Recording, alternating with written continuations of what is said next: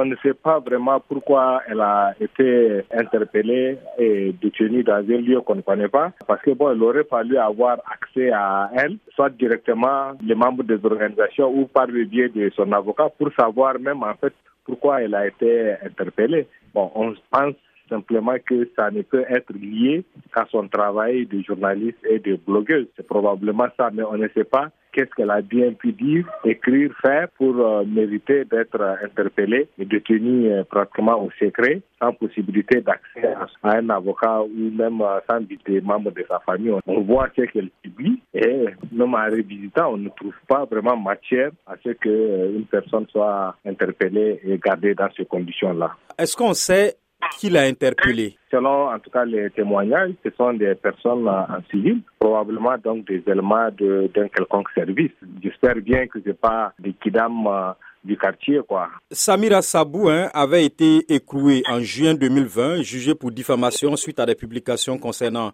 une affaire de surfacturation d'achat d'équipements militaires avant d'être relaxé.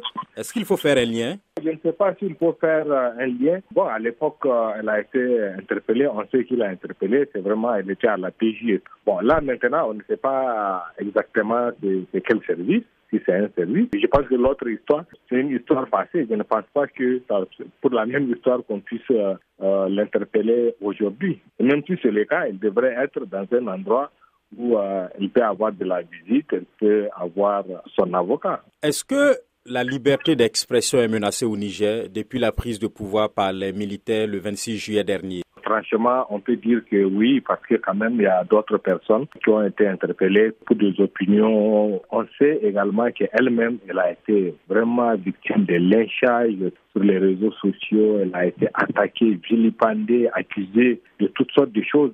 C'est pas l'État en tant que tel, mais même en fait des personnes menacent au moins la liberté d'expression d'autres personnes. C'est-à-dire qu'il euh, y a une telle intolérance, il y a parfois des cabales qui se mettent en place contre des personnes. Pense que ça, c'est aussi quelque chose de nouveau. Elle a été prise à partie par qui et pourquoi? Qu'est-ce qu'elle a publié sur les réseaux sociaux? Non, pas des, pas des internautes qui l'attaquent, qui la traitent de tous les noms d'oiseaux à cause de ses publications, surtout aussi parce qu'elle essaye d'avoir un certain équilibre. Elle publie des, informations de sources diverses. Elle ne publie pas que des informations que les gens veulent voir. Elle peut publier aussi des informations venant d'autres sources. Je pense que même ça, c'était pas tellement accepté. Des gens qui disent oui, elle n'est pas patriote, elle travaille pour euh, des forces ennemies,